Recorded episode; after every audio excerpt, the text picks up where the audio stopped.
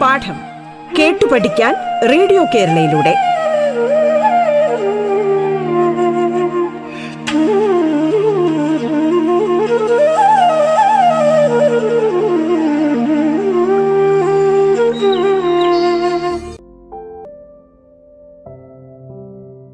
സ്നേഹനിധികളായ കുഞ്ഞുങ്ങളെ റേഡിയോ കേരളയുടെ പാഠം പരിപാടിയിലേക്ക് പ്രിയ കുഞ്ഞുങ്ങൾക്കു സ്വാഗതം. ഞാൻ പത്തനാപുരം സെന്റ് സ്റ്റീഫൻസ് ഹൈസ്കൂളിലെ സംസ്കൃത അധ്യാപികയായ സീനി ടീച്ചറാണ് നിങ്ങളോടൊപ്പം ഉള്ളത് നമുക്കിന്ന് മൃഗധാരണ്യകോപനിഷത്തിലെ ഒരു കഥ കേട്ടാലോ? ഒരക്ഷരം കൊണ്ട് മൂന്ന് ഉപദേശം. ഒരിക്കൽ ദേവന്മാരും അസുരന്മാരും മനുഷ്യരും ബ്രഹ്മാവിന്റെ അടുക്കൽ അധ്യയനത്തിന് എത്തിച്ചേർന്നു. പഠനം അവസാനിപ്പിച്ച് തിരിച്ചു പോരാൻ നേരത്ത് ദേവന്മാർ പറഞ്ഞു പ്രഭോ ഞങ്ങൾക്ക് വേണ്ട ഉപദേശം നൽകുക. ബ്രഹ്മാവ് മറുപടി മറുപടിയായി ദ എന്ന അക്ഷരം മാത്രം പറഞ്ഞു. അത് കേട്ടപ്പോൾ ദേവന്മാർക്ക് കാര്യം മനസ്സിലായി. സ്വർഗത്തിൽ സുഖസമൃദ്ധി മാത്രമാണുള്ളതെന്നും ഭോഗതൃഷ്ണ ദേവന്മാരുടെ അനർത്ഥത്തിന് കാരണമാകുന്നുവെന്നും അതിനാൽ ഞങ്ങൾ ദ അതായത് ദമനം അടക്കം ശീലിക്കണമെന്നുമാണ് അങ്ങ് ഉദ്ദേശിച്ചത്. അവർ വിശദീകരിച്ചു. ശരി നിങ്ങൾ കാര്യം മനസ്സിലാക്കി. നിങ്ങൾക്കിനിയും പോകാം ബ്രഹ്മാവ് പറഞ്ഞു. യാത്ര ചോദിച്ചപ്പോൾ അസുരന്മാരോട് ബ്രഹ്മാവ് ദാ എന്ന് പറഞ്ഞു. മനസ്സിലായോ? എന്ന് ചോദിച്ചപ്പോൾ അവർ ഉത്തരം കൊടുത്തു. അങ്ങയുടെ ഉപദേശം ഞങ്ങൾക്ക് മനസ്സിലായി. ഞങ്ങൾ സ്വതവേ ഹിംസ സ്വഭാവമുള്ളവരും അല്പം ക്രൂരന്മാരുമാണ്. അതാണ് ഞങ്ങളുടെ അധപ്പതനത്തിന് കാരണമെന്നും അതിനാൽ ദ അതായത് ദേ വേണമെന്നുമാണ് അങ്ങ് സൂചിപ്പിച്ചത്. ശരി നിങ്ങളും എന്റെ ഇംഗിതം മനസ്സിലാക്കി ബ്രഹ്മാവ് പറഞ്ഞു. മനുഷ്യർ യാത്ര ചോദിക്കുമ്പോൾ ബ്രഹ്മാവ് അവരോട് നിങ്ങൾക്ക് വേണ്ടത് ദ എന്നാണെന്ന് പറഞ്ഞു. മനസ്സിലായോ? എന്ന് ചോദിച്ചു. മനുഷ്യർ മറുപടി പറഞ്ഞു. പണക്കൊതിയന്മാരാണെന്നും കഴിവതും ധനം സമ്പാദിച്ചു കൂട്ടാൻ അവർ ആഗ്രഹിക്കുന്നുവെന്നും അത് അനർത്ഥ കാരണമാകുന്നുവെന്നും തന്മൂലം ഞങ്ങൾക്ക് ദാ അതായത് ദാനം ചെയ്യുന്ന സ്വഭാവം കൈക്കൊള്ളണമെന്നുമാണ് അങ്ങ് സൂചിപ്പിച്ചത്. ശരി നിങ്ങളും എന്റെ ചിന്താഗതി മനസ്സിലാക്കി. ഇന്ദ്രിയങ്ങളെ നിയന്ത്രിക്കുക കഴിവതും ദയാശീലം പുലർത്തുക ദാനശീലരാകുക ഇവ എല്ലാവരെയും സംബന്ധിച്ച ആവശ്യമാണെന്ന ബോധം മൂന്ന് കൂട്ടർക്കുമുണ്ടായി. കൂട്ടുകാരെ നിങ്ങൾക്ക് ഈ കഥ ഇഷ്ടപ്പെട്ടോ? ഈ കഥയിൽ കൂടി എന്താണ് നിങ്ങൾക്ക് മറ്റുള്ളവരെ കരുണ കാണിക്കുക മറ്റുള്ളവരോട് കരുണ കാണിക്കുക. അതുപോലെ തന്നെ കഴിവതും നമ്മൾ ഇന്ദ്രിയങ്ങളെ നിയന്ത്രിക്കുക. നല്ല ശീലങ്ങൾ നമ്മൾ കണ്ടും കേട്ടുമൊക്കെ മനസ്സിലാക്കുക. ഇതൊക്കെ ഉണ്ടാകണം. നമുക്ക് മുതിർന്നവരെ മുതിർന്നവർ ചെയ്യുന്നത് കണ്ടാണ് നമ്മളും അത് കണ്ട് ശീലിക്കുന്നത്. അപ്പോൾ മുതിർന്നവരെ ബഹുമാനിക്കുന്ന ശീലം പണ്ടുണ്ടായിരുന്നു. അമ്മയൊക്കെ മുതിർന്നവർ വരുമ്പോൾ നമ്മുടെ വീട്ടിൽ വരുമ്പോൾ എഴുന്നേൽക്കുമായിരുന്നു. അല്ലേ? ആ ശീലങ്ങളൊക്കെ നിങ്ങൾക്ക് ഇപ്പോഴും കാണുമല്ലോ. അപ്പം നമ്മുടെ ബൃഹദാരണ്യ ഉപനിഷത്തിലെ എന്തൊക്കെ അറിവുകളാണ് നിങ്ങൾക്ക് തരുന്നത്? ഓരോ കഥയിൽ കൂടിയും ഓരോ അറിവുകൾ നിങ്ങൾക്ക് നിങ്ങളത് സ്വായത്തമാക്കുകയും ചെയ്യണം പ്രിയ കുഞ്ഞുങ്ങളെ. മഹാഭാരതത്തിലെ ഒരു കഥയായാലോ ഇന്ന്? അടുത്ത കഥ ഗുരുഭക്തി. മഴക്കാലമായിരുന്നു. തോരാതെ മഴ പെയ്തു. വയലുകളെല്ലാം നിറഞ്ഞു കവിഞ്ഞു. ഇതെല്ലാം ഭാവനയിലുണ്ടോ നിങ്ങൾക്ക്?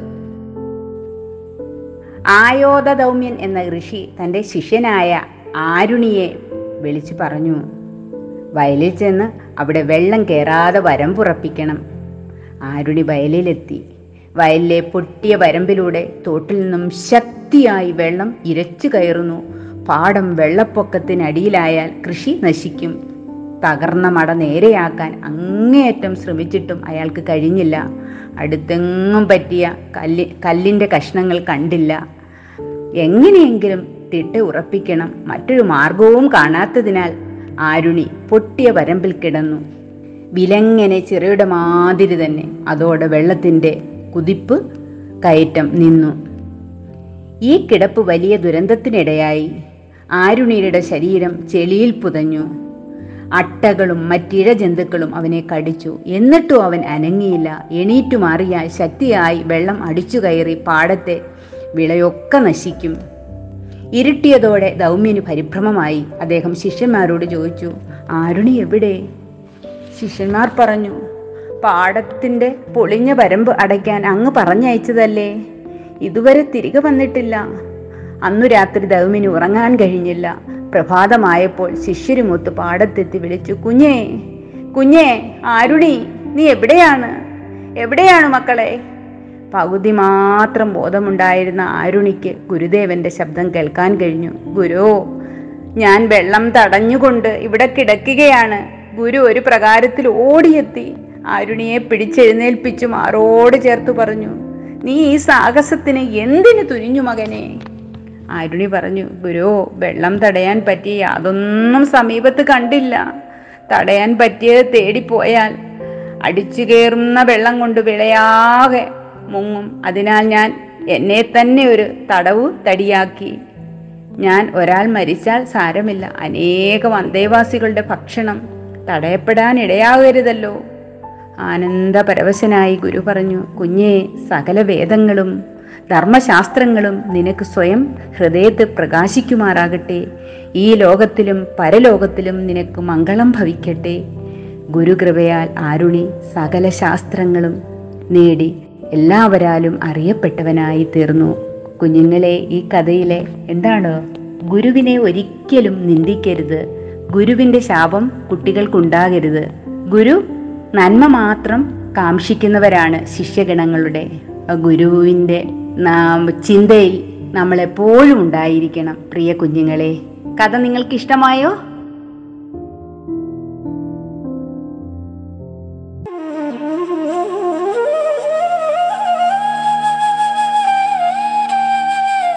പാഠം കേട്ടു പഠിക്കാൻ റേഡിയോ കേരളയിലൂടെ. പാഠത്തിൽ ഇനി ഇടവേള.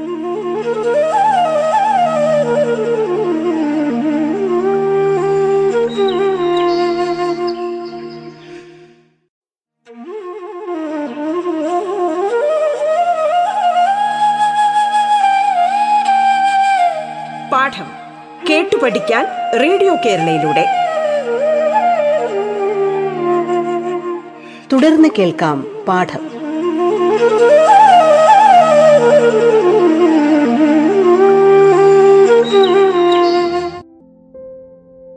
ഒരു കഥ കൂടി കേട്ടാലോ? ഉപമന്യുവിന്റെ കഥ. ഉപമന്യു ആയോധ ദൗമ്യ മുനിയുടെ ശിഷ്യന്മാരിൽ ഒരാളായിരുന്നു. മുനി കന്നുകാലികളെ മേയ്ക്കാൻ ഉപമന്യുവിനെ നിയോഗിച്ചു. അക്കാലത്ത് മുനികുമാരന്മാർ ഗൃഹസ്ഥന്മാരുടെ വീടുകളിൽ ചെന്ന് ഭിക്ഷ വാങ്ങാറുണ്ട്. അങ്ങനെ ഭിക്ഷ വാങ്ങാനുള്ള സ്വാതന്ത്ര്യവും മുനി ഉപമന്യുവിന് കൊടുത്തു. സാധാരണയായി ശിഷ്യന്മാർ ഭിക്ഷ വാങ്ങിക്കുകയും തങ്ങൾക്ക് ആവശ്യമുള്ളത് ഉപയോഗിച്ചതിന് ശേഷം ബാക്കിയുള്ളത് ഗുരുവിന് കൊടുക്കുകയുമാണ് പതിവ്. ഉപമന്യു കിട്ടിയതൊക്കെ ഗുരുവിന് കൊടുത്തു. തനിക്ക് വേണ്ടി യാതൊന്നും എടുത്തില്ല. ഒരു ദിവസം മുനി ചോദിച്ചു നീ കിട്ടുന്നതൊക്കെ എനിക്ക് തരുന്നു. ഞാനൊന്നും തരുന്നുമില്ല. പിന്നെ നീ എങ്ങനെ കഴിഞ്ഞുകൂടുന്നു? ഉപമന്യു പറഞ്ഞു ഞാൻ രണ്ടാമത് പിഷ ചോദിച്ചു വാങ്ങും അത് കഴിക്കും. മുനി പറഞ്ഞു ഒരു ദിവസം രണ്ടാമത് ഒരിടത്ത് ചെന്ന് പിഷ യാചിക്കുന്നത് ഉചിതമല്ല. ഉപമന്യു തുടർന്നു എന്നാൽ ഞാൻ അങ്ങനെ ചെയ്യുകയില്ല.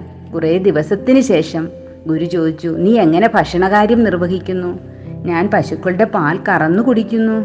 മുനി പറഞ്ഞു കിടാങ്ങൾക്ക് കുടിക്കാനുള്ള പാൽ കറന്നു കുടിക്കുന്നത് ശരിയല്ല. അതേ തുടർന്ന് പശുക്കളെ കറന്നു കുടിക്കുന്നത് ഉപമന്യു വേണ്ടെന്നു വെച്ചു.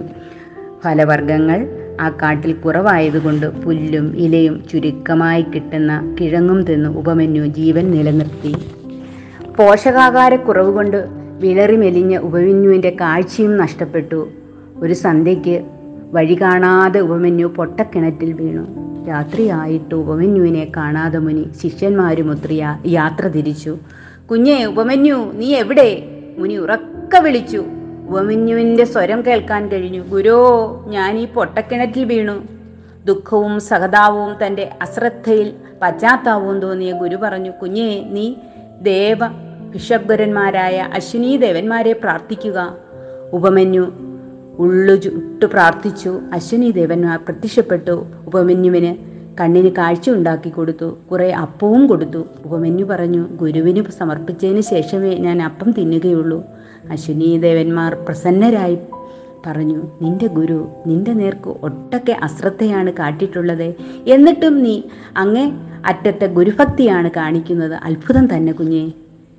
അവർ ഉപമന്യുവിനെ കിണറ്റിൽ നിന്നും കരയ്ക്ക് കയറ്റി അനുഗ്രഹിച്ച് പറഞ്ഞയച്ചു. താൻ വേണ്ട വിധം ശിഷ്യന്റെ കാര്യത്തിൽ ശ്രദ്ധിക്കാത്തതിൽ ഗുരുവിന് പശ്ചാത്താപവും ഉണ്ടായി എന്തു വന്നാലും ഗുരുവിനെ അനുസരിക്കുന്ന നമ്മുടെ ഉപമന്യുവിനെയാണ് നാം കാണുന്നത്. അവസാനം ഗുരുവിന്റെ അനുഗ്രഹത്താൽ എന്താണ് എല്ലാം നേടുകയാണ്. നമ്മൾ ഗുരുനിന്ദ ഒരിക്കലും പാടില്ല മക്കളെ. അച്ഛൻ അമ്മ ഗുരു ദൈവത്തിന് തുല്യരായിട്ടാണ് അവരെ നമ്മൾ കരുതേണ്ടത്. ഇനി നമുക്ക് പുരാണത്തിലെ ഒരു കഥ കേട്ടാലോ? പതിനെട്ട് പുരാണമുണ്ടെന്നറിയാമല്ലോ. ആ പുരാണത്തിലെ പത്മപുരാണത്തിലെ നമുക്കൊരു കഥ കേട്ടാം. ധർമ്മബോധം. നരോത്തമൻ എന്നു പേരുള്ള ഒരു ബ്രാഹ്മണൻ ഉണ്ടായിരുന്നു. ഒട്ടൊക്കെ അറിവുള്ള അയാൾ കൂടുതൽ പുണ്യം നേടാനും ധർമാനുഷ്ഠാനത്തിനും ആഗ്രഹിച്ചു. വസതിയിൽ പ്രായം ചെന്ന് രോഗത്താൽ അവശരായ മാതാപിതാക്കന്മാരുണ്ടായിരുന്നു. അവരോട് ഒരു ദിവസം അയാൾ പറഞ്ഞു തീർത്ഥയാത്രയും പുണ്യദേവാലയങ്ങളുടെ സന്ദർശനവും വളരെ നന്മ നൽകും. അതിനാൽ ഞാൻ ഇവിടം വിട്ടു പോവുകയാണ്. മാതാപിതാക്കൾ ചോദിച്ചു ഞങ്ങൾ അവശ്യ നിലയിലാണ് ഞങ്ങളെ ആര് നോക്കും? നരോത്തമൻ പറഞ്ഞു എന്റെ ഭാര്യയും സുഹൃത്തുക്കളും നിങ്ങളെ നോക്കിക്കൊള്ളും. അന്ന് തന്നെ അയാൾ വീട് വിട്ട് പുണ്യക്ഷേത്രങ്ങളും തീർത്ഥങ്ങളും തേടി യാത്രയായി. അതേ തുടർന്ന് അയാൾക്കൊരു അത്ഭുത സിദ്ധി കൈവന്നു. തോളിൽ തൂക്കിയിട്ടിരുന്ന അയാളുടെ സഞ്ചിയും ഭാണ്ഡവും. ഏതോ അലൗകിക ശക്തിയായി അയാളോടൊപ്പം സ്വയം ആകാശത്തിൽ ഉയർന്നു പൊങ്ങി സഞ്ചരിച്ചു. താൻ മഹർഷി തുല്യനാണെന്നും തന്റെ മഹത്വം അലൗകികമാണെന്നും അയാൾ ധരിച്ചു. ഒരിക്കൽ അയാൾ ഒരു മരത്തിന്റെ താഴെ വിശ്രമിക്കുമ്പോൾ മരക്കൊമ്പിലിരുന്ന ഒരു കൊക്ക് അയാളുടെ ശരീരത്തിൽ വിസർജനം ചെയ്തു. അയാൾക്കുണ്ടായ കോപത്തിനതിരില്ല. അയാൾ ശപിച്ചു. നീ ഭസ്മമാകട്ടെ നീ ഭസ്മമാകട്ടെ. കൊക്ക് തൽക്ഷണം ഭസ്മമായി. പക്ഷേ അതോടൊപ്പം ഒരു അതിശയവും കൂടി ഉണ്ടായി. അയാളുടെ മുകളിൽ പറന്നു പൊങ്ങിയിരുന്ന ഭാണ്ഡം നിലത്തു വീണു. അത് തോളിൽ ചുമക്കാതെ ഗതിയില്ലാത്ത മട്ടായി. ഇതെന്ത്? അയാൾ അമ്പരന്തു നിന്നു. അപ്പോൾ ആകാശത്തിൽ നിന്നും ഒരു ശബ്ദം മുഴങ്ങി. നിങ്ങൾ ധർമ്മബോധത്തിൽ നിന്നും വ്യതിചലിച്ചതിന്റെ ഫലമാണിത്. കർത്തവ്യവും ധർമ്മവും എന്താണെന്നറിയണമെങ്കിൽ അല്പം ദൂരെ ഒരു കുടിലിൽ താമസിക്കുന്ന ചാണ്ടാലനെ കണ്ടാൽ മതി. നരോത്തമൻ ആ ചാണ്ടാളിനെ കാണാൻ ആഗ്രഹിച്ചു. സാവധാനത്തിൽ അയാളുടെ വീട്ടിൽ ചെന്നു. ചണ്ടാളൻ മുറിക്കകത്ത് വൃദ്ധരായ തന്റെ മാതാപിതാക്കളുടെ ശുശ്രൂഷയിൽ മുഴുകിയിരിക്കുകയായിരുന്നു. വാതിൽക്കം മുട്ടി നരോത്തമൻ പറഞ്ഞു ഞാൻ വന്നത് നിങ്ങളോട് ധർമ്മത്തെ സംബന്ധിക്കുന്ന ഒരു കാര്യം ചോദിക്കാനാണ്. വാതിൽ തുറക്കൂ.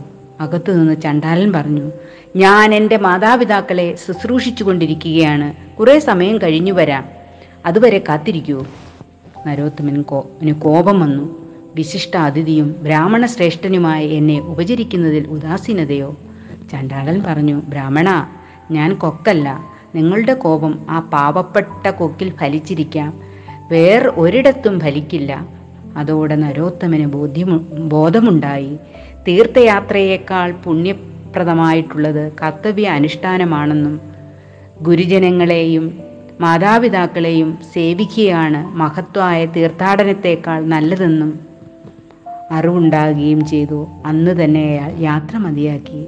മാതാപിതാക്കളുടെ സേവനത്തിനും കുടുംബരി കുടുംബ പരിപാലനത്തിനും തയ്യാറായി മക്കളെ.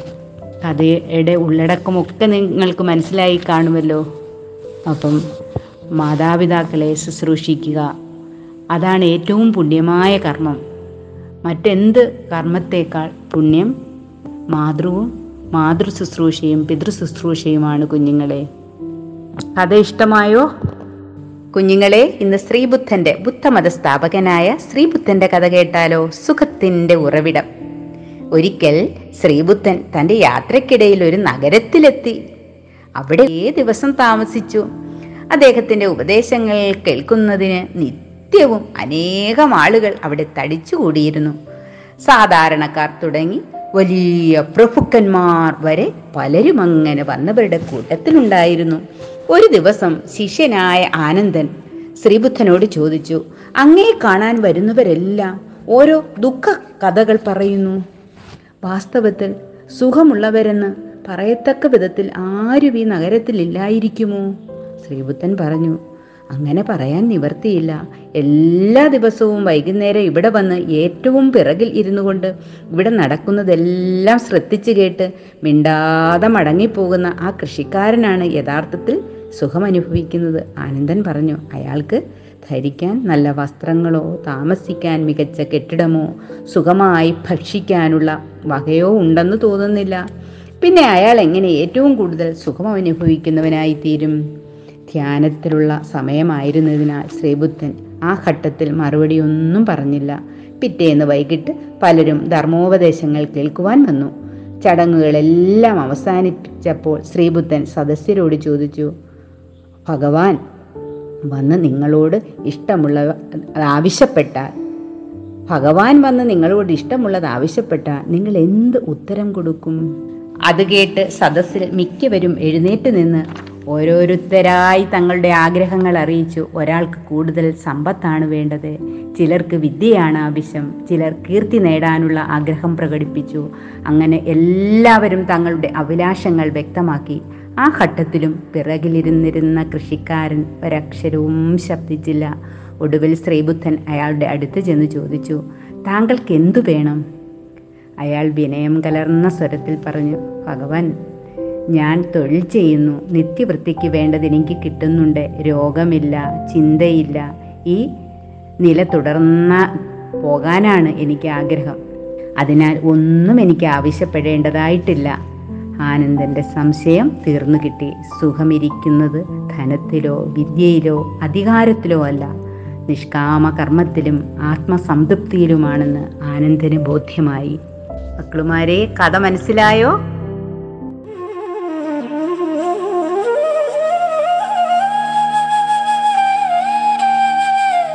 പാഠം കേട്ടു പഠിക്കാൻ റേഡിയോ കേരളയിലൂടെ. പാഠത്തിന്റെ ഇന്നത്തെ അധ്യായം പൂർണമാകുന്നു. ഇനി അടുത്ത ദിവസം കേൾക്കാം. നമസ്കാരം.